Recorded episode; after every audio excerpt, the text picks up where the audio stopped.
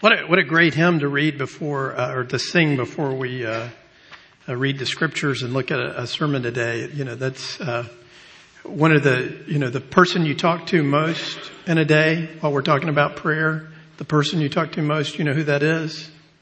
It's yourself. And you just did that. You just sung to yourself, right?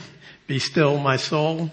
So that's what a, what a great way to, for us to begin because, uh, uh, and I, you know, especially to speak to yourself in light of the goodness and grace of God. So we're going to look today at Luke chapter 11 verses 1 through 13 and uh, this is a, a, text about prayer. A couple of things to note about this. The Gospel of Luke contains nine prayers of Jesus.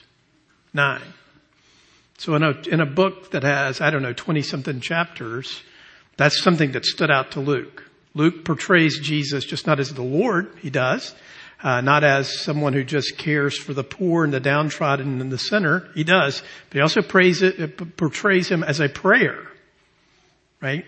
And so, so that's that's important for us. We should we should take something away from that. I don't know what your image of Jesus is, you know, Lord, Shepherd, whatever. But one of the images that Luke wants us to have is that Jesus is someone who prays, right? And so that's a that's that's a great, great place for us to start. Um, and I'm going to, one of the things Kevin said, we're going to talk a little bit about the posture of prayer. We are. And we're also going to talk about the, the anti-posture of prayer. uh, in, in, the sense that there are those things that uh, make prayer difficult. And one of them is, uh, we talked about this briefly last week, is distraction. And in fact, I went on record last week as saying that distraction is a, probably a bigger, uh, uh, enemy to the church than uh, hedonism is even. But I want to I want to clarify that a little bit. Uh, and the reason why I want to clarify it a little bit is an experience I had uh, this week as a father. And since uh, Jesus wants us to go to our Father and our Father is good, I think this will be helpful to think about before we read the scriptures. Now, let me be clear. We are a distracted people. No doubt. Right? Let's, let's, let's stipulate that, right? So, uh, it's hard for us to pay attention to anything more than, and we, we like the kind of quick dopamine rush that we get to move on to the next thing. Um, which, you know, if prayer is an ongoing communication, communing with God, then that's hard because we get distracted, right? You're praying about your day and suddenly you're off thinking about your grocery list. So, um, our uh, middle son, uh, Army Ranger, uh, trained warrior, is uh, in, involved in some duty that is uh, boring, somewhat dangerous, and um, anyway, uh, here in the states. And so he calls us irregularly. Uh, uh, usually uh, when I'm in bed asleep, but he, you know, he calls us, which, you know, he used to do that when he was living with us. You know, he, the best time to talk is midnight. Um, so uh, he called us this week, and you know, we're so eager to hear from him that we drop everything whenever he calls. It's a very sweet time for us to talk to him. So we're talking. And he's filling us in on, you know, the duty and things that have, bad things that have happened, good things that have happened. And he's talking and then he says all of a sudden, hey, hey dad, hold on a minute.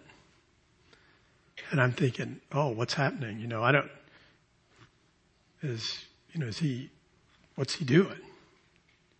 And you hear the buzz of the window and his truck going down, his army truck.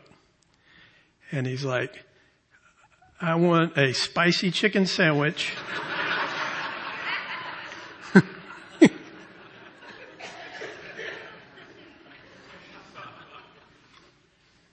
right? now, as a father, you know, there's a couple, uh, uh, because I'm not his girlfriend or because I'm not that, I, I can hear that and I'm, I'm willing to wait until he places his order at Chick-fil-A. Uh, an extra Chick-fil-A sauce, please. That's how I know it's my son. You know, he would, he would drink just that if he could. And so, um, and then we go back to talking about what he's doing. Now, as his father, on the one hand, I think, isn't that funny? That odd and you could be like, you know, that little brat, you know, he's got this precious time to talk to his mom and his dad and he interrupts that by ordering his supper. But you don't think that. You're delighted that you're with him and that you're talking to him, right?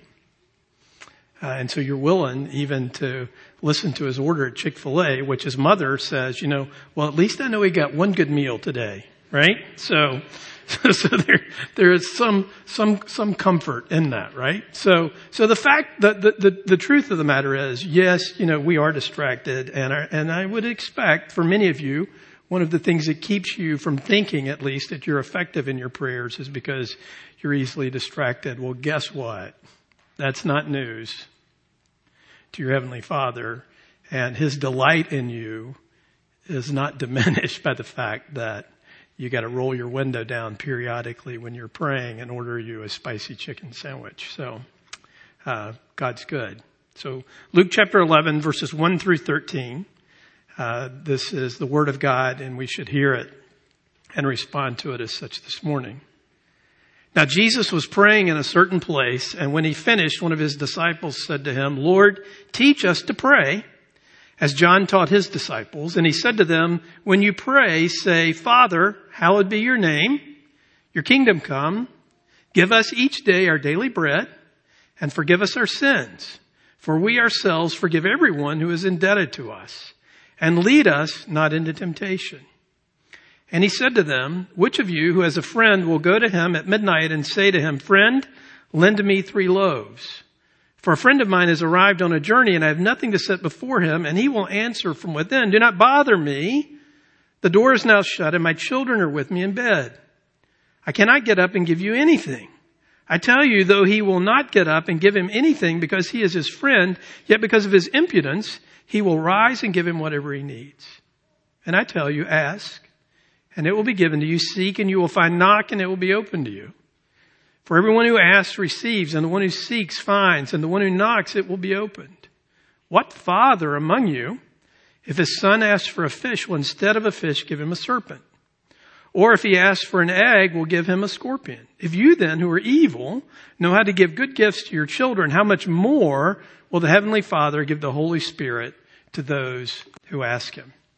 So what a what a great picture for us, and and this uh, this incident here in Luke, this this text you know, is not all that we could say this morning about prayer, and it's certainly not all that Jesus has to say about prayer, but it's a good place for us midsummer to kind of take a moment uh, and to engage and to look at, at what Jesus, uh, this this uh, uh, occasion in Jesus' life where he spoke to his disciples where they saw him pray and he taught them to pray. So Scott, go ahead and put, put my notes up there. So one of the things to note about this is, is that Jesus is not just someone who teaches on prayer, but he was a prayer, right? He was, he was someone who did it so that his disciples could see him doing it. Now we don't know, you know, where did Jesus step away a few steps and begin to pray and, and they heard him, they saw him, or uh, is he there in the middle of them and they're talking and he interrupts their talking by praying? What, whatever it is, it made an impression upon one of the disciples. They see and hear Jesus praying and suddenly they said, you know what? I want to pray. I want to pray like that. I want Jesus to teach me how to pray. Now let me just say at the very beginning here before you get distracted. If you're struggling to pray, and you have a hard time doing it, and it is difficult for you to pray, here's where to begin. Not a resolution to pray more, but just simply say, Lord, teach me to pray. Right? Just, just start right there. You know, because, because the fact is there's, I, I, I can't, what I know about God is not very much. What I know about Jesus is not very much. But I do know this that when Jesus Christ hears his people honestly say, I'm not a very good prayer, I don't know how to pray, teach me to pray, he will do it. He'll do it. Right? So, you know, our tendency is to fall back on ourselves and to think, you know, because as, as you listen to yourself pray or you, you count the fact that maybe in the last week you've been largely prayerless, uh, the, the fact of the matter is that Jesus immediately responds to this, doesn't he? Lord, teach us to pray, right? And he said immediately, right? When you pray, say. So, so Jesus immediately responds and, and goes to not only give an example of a way to pray, but even gives underneath that why uh, prayer is such a, a, joyful and great thing uh, for his people. So, so that's a, that's a great place for you to begin today. If, if you struggle with prayer, if you're ashamed of your prayer life, if you are embarrassed by your lack of prayers, or you you think your prayers are, are lame and ineffective, stop trying to fix that yourself and simply say to the one who gives you the Holy Spirit, as we see here, Lord, teach me to pray. Teach me to pray. What a, what a great, what a great, you know, we, we, you know what? If, if I hadn't worked all week on the rest of this, we should probably just stop right here and take communion. But I worked hard on this, so. All right, so we're gonna, we're gonna keep going, right? So, so let's look a little bit at what Jesus wants us as He's teaching us to pray. Let's look a little bit at uh, some of the things that we can draw out of the things that, that He taught uh, about praying. So the first one is the prayer that Jesus taught is first and foremost centered on God, and that that is very disturbing to me because the fact of the matter is I thought prayer was for me. Well, it is. But the fact of the matter is, as we, as we look at this, as we unpack this, Jesus begins the prayer here by saying, Father, hallowed be your name, your kingdom come. So he's centering, he's starting his prayer first and foremost in a place that is centered upon God, right? Uh, and uh, the first thing that he's concerned about is God's name and reputation, right? So we want God to work in such a way that human beings worship Him and that His rule would be extended all over the earth. Now we had that great example earlier in the service of the prayer of Abraham, right? Now, now this, that is a, that's one of the most dramatic scenes in the whole of the Bible. I mean, uh, Abraham, the friend of God, acts like a friend, doesn't he? He acts like the guy who goes to the guy at midnight and knocks on his house and says, hey, give me some bread right? And, and he continues in that, you know, 50, 45, 40, 30, 20, 10, right? Uh, it's just like he's bargaining with him or uh, ha- uh, haggling with him in, in the marketplace. But what you gotta have to see about what Abraham is doing there is he's doing exactly what Jesus says here. Because what does he say? God, just don't, you know, be, be nice about this. He says this, Will you indeed sweep away the righteous with the wicked? Suppose there are 50 righteous in the, in the city. Will you sweep away the place and not spirit for the 50 righteous who are in it? Far be it from you to do such a thing, to put the righteous to death with the wicked, so that the righteous fears the wicked. Far be that from you. Shall not the judge of all the earth do what is just? In other words, what Abraham is saying is, look, Lord, your reputation is on the line here because you're God. You can do whatever you want to. But if you, just, if, if you, if you do this unrighteous act of sweeping everybody away, you treat the righteous, your people, as you do the unrighteous. The fact is, what's that going to do for your reputation? Is, is your name going to be hallowed? Right? So in a sense, even Abraham there in, in Genesis is first and foremost coming to God and making his appeal to God based on the glory of God, the reputation of God, the fact that his name would be hallowed because of his great grace, his great mercy, his great power, right? And so it is, it's, it's a, it's a pretty profound thing for us that Abraham wants God to prove himself as just and righteous and merciful so that his reputation, God's reputation, is hallowed and honored in the world. Listen, if God's reputation, if God's getting glory in your life, if God's getting glory in the world, if his kingdom is advancing, then your story and your needs are bound up in that, and we can trust that God is doing good things for us, right? Next, next slide. Secondly, what we note here is after he prays that God's name would be hallowed and his kingdom comes, he says, give us each day our daily bread. Now this is one of those things that Jesus says, you know, on the one hand, it may seem, um, uh, important, spiritual, whatever, that, that we ask that God's name be hallowed, that he would be glorified, right? But then to pray for our daily bread, for many of us in this room today, uh, that's a hard thing for us to pray. Because the people that Jesus taught this prayer to, when they woke up in the morning, it might be unclear whether they would have anything to eat that day. Right? Most of them were day laborers. Most of them worked in a day for whatever it was they were going to eat. They didn't have Publix. They, they didn't have uh, brunch. they, they didn't have a, a, refrigerator at home and a uh, cupboard at home full of food already, right? So when they say, Lord, give us today our daily bread, that is a prayer that has come, comes directly out of the need of the moment. If I'm going to live today, if I'm going to make it today, you need to feed me, right? And, and if I eat today, it'll be because you did that.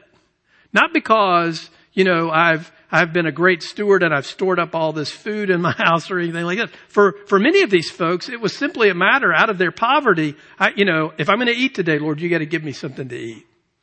And honestly, the thing that's interesting, one of the things to note, when I, when I learned this in one of my first, very first Greek classes, the word there for bread, we hear bread and we think roast beef, right?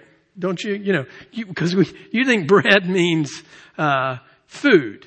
No. It means bread. They didn't get the memo from the FDA yet that bread is bad for you, right? But, but that, that's it. All you're asking for here is some bread. Hope it's a biscuit, but, um, right?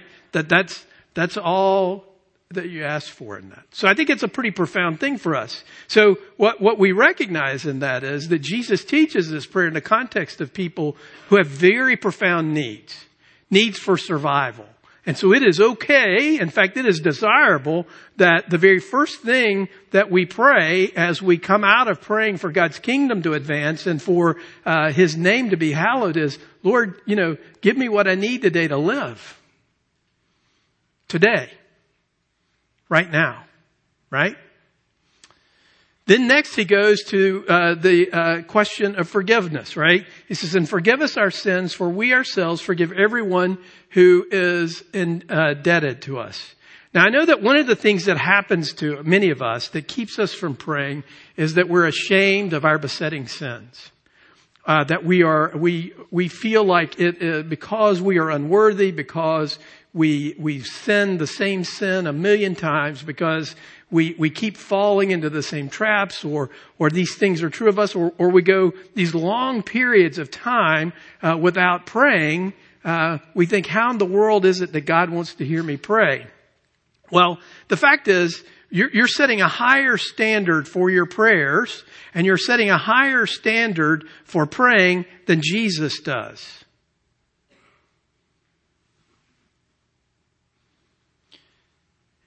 Because Jesus is, the, the Father is not uh, uh, turning his ear to perfect people or to perfect prayers. Rather, he is turning his ear to sinners who need forgiveness, who cry out for forgiveness, and who know where to turn to get that forgiveness. And even more than that, as you, as you read this text, when Jesus is giving those examples at the very end, he says, if you, if you then, who are evil, now that is, you know, he's saying that to his disciples. He's saying that to the guys who are right there. And he's not saying that they're, they're worse than everybody else. What he's saying is, in the scheme of things, even you who are sinners know how to give good gifts to your children. So, so the fact is, as we pray, you're not surprising God with your depravity. You're not stunning God with, wow, I thought he was better than that. you know, I, I thought, oh, you know, you, right? The fact is, he knows, he knows that you're a sinner, and that does not change the fact that as you struggle with your sin, as, as you deal with that, you come to him recognizing the fact that he hears you because Jesus is the way. Jesus has made the way. You don't go to pray because you deserve it. You don't go to pray because you've earned it, right? If only people who got it together, have it together could pray, no one would pray. You know, when we, um, when we, uh, you probably don't read this, but on, in our bulletin every week under the sacrament of the Lord's Supper, it says West End Presbyterian Church welcomes, and it, we could say Jesus for that matter, welcomes all baptized Christians who actively trust, trust in Jesus Christ for salvation and who are willing to forsake their sin and heart idols, right? Um, so when you come to get communion, you don't come because you've, you've already done that. You come because Jesus in His grace and His mercy, because of His atoning sacrifice and because of His gift and the work of His Spirit in you are made willing now to, to uh, turn your back on that sin. But you can't work yourself up into a state of perfection or a state of sinlessness and then you can pray. Now you pray even as somebody who struggles, even as somebody who recognizes his sin. Remember the Pharisee and the tax collector. The Pharisee looks up, Lord, I thank you that I'm not like other people, trusts his own righteousness. The, the tax collector is like, Lord, have mercy on me, a sinner. If you ask Jesus to teach you to pray and you say, have mercy on me, a sinner, those are pretty effective prayers, right? And then Jesus goes on to say uh, here uh, that he wants us to persevere in prayer, right? And he uses this example. Which of you as a friend will go to him at midnight and say to him, friend, lend me three loaves. For a friend of mine has arrived on a journey and I have nothing to set before him. And he will answer from within, do not bother me.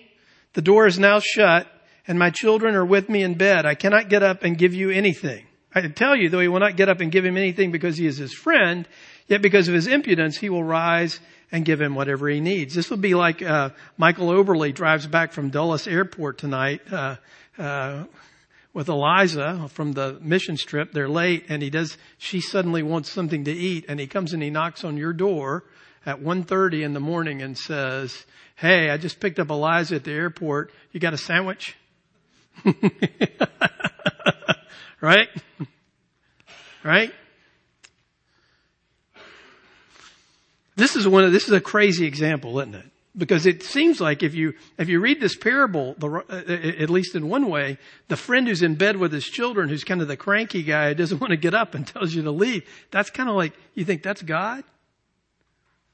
God's cranky and doesn't want to be bothered and tells you to go somewhere else. You know, hey. And so because God is cranky, you got to keep bothering him because if you don't keep bothering him, he's to roll over and go back to sleep. Right? Isn't that kind of the way, and that's kind of the way you, you think about this. But I, I think a better way to, um, uh, think about this is, first of all, you go to that friend to get some bread at midnight because he's a friend. You don't go to a stranger to do that. Well, you could, but I, you, you know, that might be dangerous right? Rather than just yell at you, right? You might find something else goes awry at that moment, right? So the, so the fact is, hey, I'm your friend and I came to you because as your friend, because we love each other, we know each other, I, I went to you thinking that you might give this to me. So that's the first thing that you have to think about this. But the other thing is, um, you, you go to him because you believe you will help. So, but you also keep going to him, right? And why do you want to keep going to him? Well, we'll, we'll look at that. Why, why would God tell us to, to keep asking, to keep knocking, to keep seeking? Right? I get this question all the time from folks. I've been praying for something for a long time. God's not giving it to me. So is he saying I should stop praying for that? Well, if you're praying for something that is evil or sinful, yes. um, but if you're praying for something that is the desire of your heart, something that is uh, not evil or sinful, I say keep praying. Because in that interaction of prayer, in that work of the Holy Spirit and the wrestling and the struggle, God will either give you what He desires for you, or He will change your desires. So, so the fact is, uh, uh, Jesus wants us to keep praying, even if the answer is no. One of the things that, that, that, or apparently no. One of the things that's pretty profound about this is we read that text earlier from Abraham. You know, God shows up to Abraham and says, in a year, about a year from now, I'm going to come see you and you're going to have a, uh, Sarah's going to have a baby. That's not the first time God's told Abraham he's going to have a baby. He told him he was going to have a baby 25 years ago. Do you think Abraham prayed over those 25 years for baby? 25 years? Have you prayed for something for 25 years?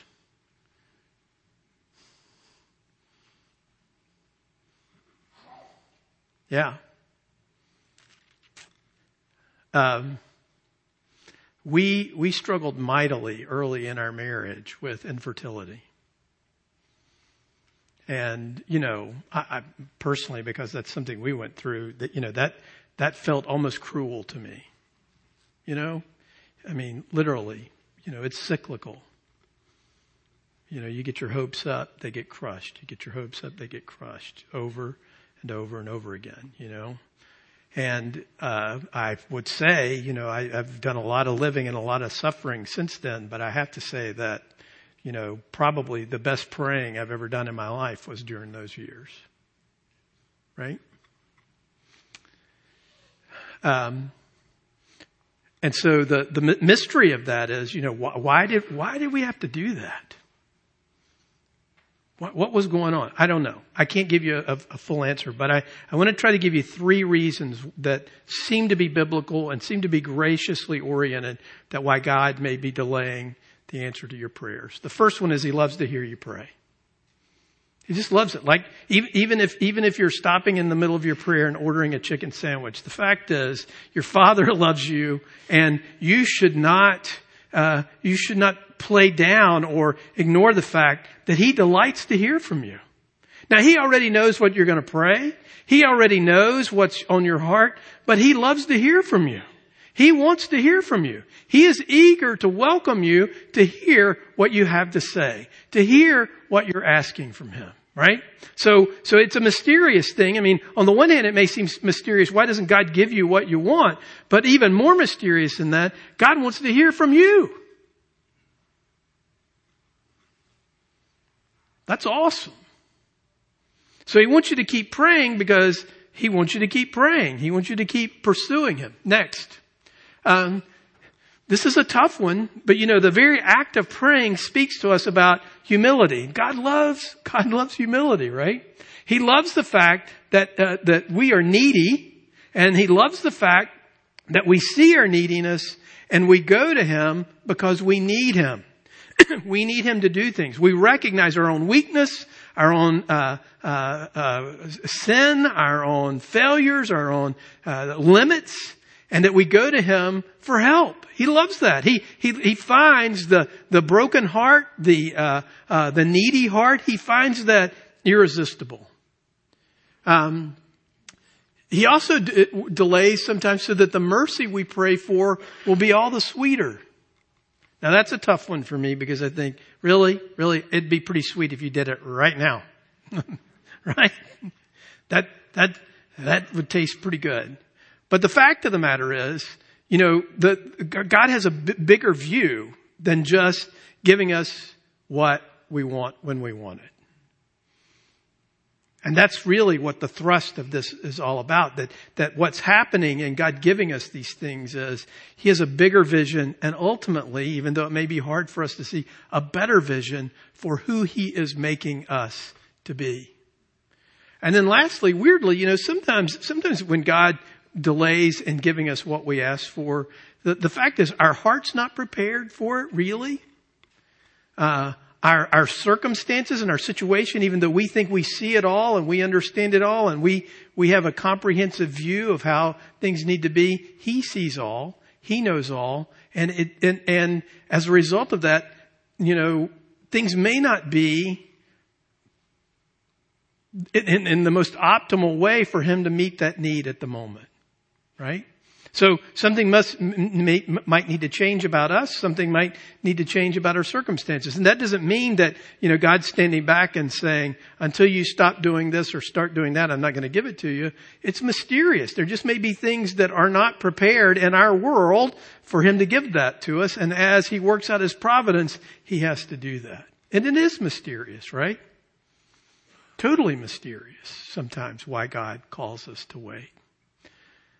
Uh, and, and lastly, sometimes we ask for a fish and it seems like we did get a snake, doesn't it? Right? And so what Jesus is getting at here, you know, it seems, you know, we, we, we pray, we pray, we pray, and then it seems like the answer to our prayer is exactly the, the wrong thing, right? But the fact is, what we have to get back to as we pray as, as we seek these things, and, and here, here's, here's a great example of that. You know, um, I can say this now because I'm on the other side of that. Um, there's there are many nerve wracking things about being a parent. One of the, one of the most, most nerve wracking things about being a parent culturally, and it is a dumb thing and is a terrible thing that our culture does to us, is college admissions. That is a dumb thing. It is a terrible thing. Right? And so one of the things, one of the things that happens to us is, you know I, I had my, my kids' college careers mapped out. I knew where they needed to go. Marty knew where they needed to go. We didn't agree with that, but on that, but, but anyway, uh, we had, we had our ideas, what we prayed for, and none of it worked out. They didn't go anywhere where I wanted them to go. At all. Period. It was dumb. Disappointing. Mm, terrible. Right? No, it wasn't. This is the best thing that happened. Now, you know, if I'd gotten what I wanted, would they be terrible people? would they be, you know, I don't know, whatever. I don't know about that, but it worked out. You know, they have friends. Who knew that they would have friends at those dumb schools? Who knew that uh, they would uh, experience uh, Christ in different ways in those schools than than what I thought they should? But they did. And and it, believe it or not, each one of them has framed in their house somewhere now a thing that says they actually graduated from college. Right? That seemed like such a big deal. I remember being so brokenhearted. I remember after getting one rejection letter with one of my kids going to eat breakfast because, you know, nothing like a greasy omelet to make disappointment feel better. And I thought, you know, the world's coming to an end. This, this kid's never going to make it. Thanks for the snake. Right? So the reality is, so we must keep this simple fact before us. God is Father and we are children. And that is great, and that is as it should be. And the fact of the matter is, in my saner moments, I don't want to be father. I want to be the child. Right? The father always keeps the right to do what is best for the children, even if they don't understand, especially at the moment, why it is best. If this were not so, then we would be saying that we should run the father's house. We should be the father and he should be the child which in this case would mean we should rule the universe and God should learn from us how to do it. which, I don't know, that sounds pretty good. Anyway, um, prayer has never meant that God should stop being God. We do not have the wisdom or the grace to run the universe. God is God and He will continue to decide how to run the universe in the best way. If we ask Him for a fish, He will not give us a snake because He's good and He loves us. Right? I mean, what father, you, you know, you know that you judge other people's parenting all the time because they give their kids whatever they ask for. And you think that's bad. Right? Don't we do that? You know the indulgent parent. You know that they're spoiling those kids. They're going to regret that. Right? Next slide. So at the end, what he says is, how much more so then will God give us what we want? No, what he says is, how much more so will God give us the Holy Spirit to those who ask for it, right? So he, he says he will give us the Holy Spirit. Why the Holy Spirit? Well, you and I need the Holy Spirit as children to see rightly, to know who our real enemy is to strengthen us in the true fight, to teach us to pray, to strengthen us in faith toward God and love toward one another, and especially to point us to Christ and see that in Him the victory's already been won. You see, that is the thing that has to happen that kind of needs to change in us, right? Because, because the, the, the fact is, uh, what is, it's the humility that's involved in prayer is not just that I'm needy, but I'm needy. I know I'm needy. But honestly, I can't fully trust myself to know what it is I need. Right?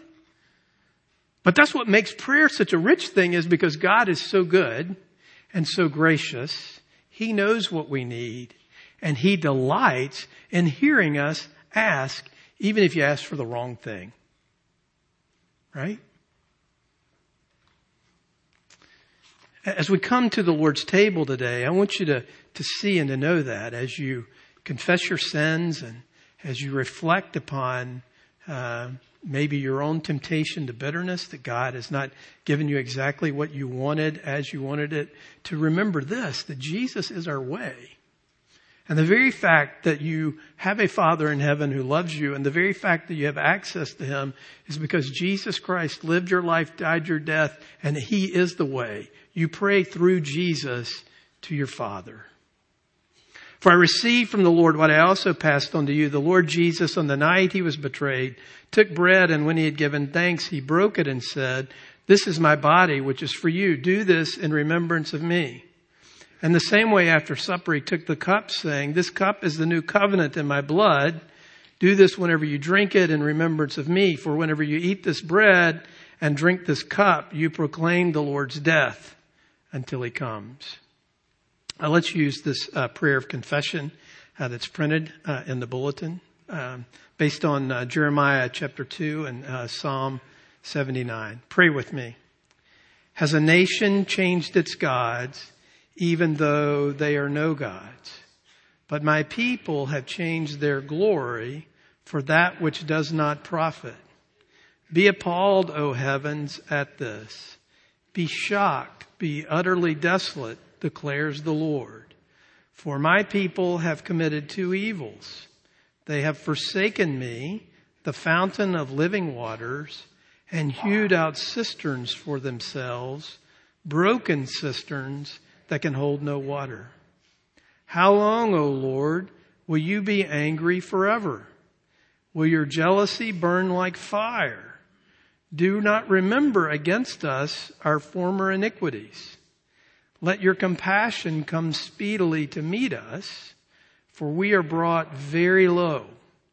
Help us, O God of our salvation, for the glory of your name. Deliver us and atone for our sins for your name's sake.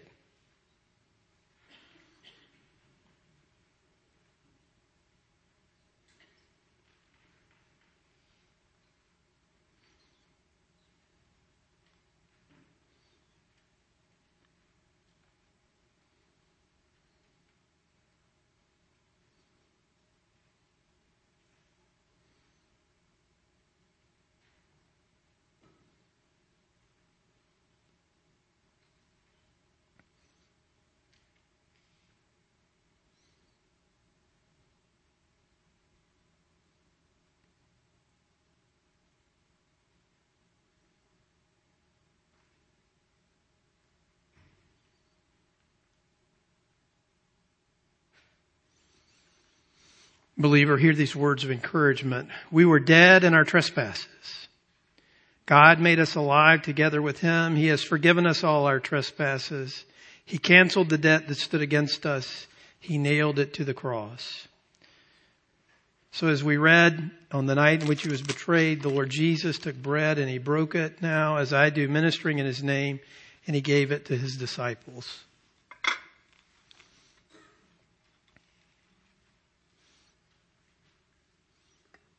Your Father loves you. That's the foundation. That's the, the reality of why we pray. And your Father loves you because Jesus Christ has atoned for your sin. Because Jesus Christ has made you righteous. And because in Jesus Christ you have a Father, you are His child. That's really where life begins for us. That's where our identity is rooted. That is who we are. And that is our trust. That is our hope. That is our joy. That is our life. So when you come to the table and you eat the bread and you drink the cup, you're recognizing that fact that your Father loves you, that Jesus Christ, your older brother, has atoned for you, and that your needy soul has all of its needs met in the work of Jesus Christ for you.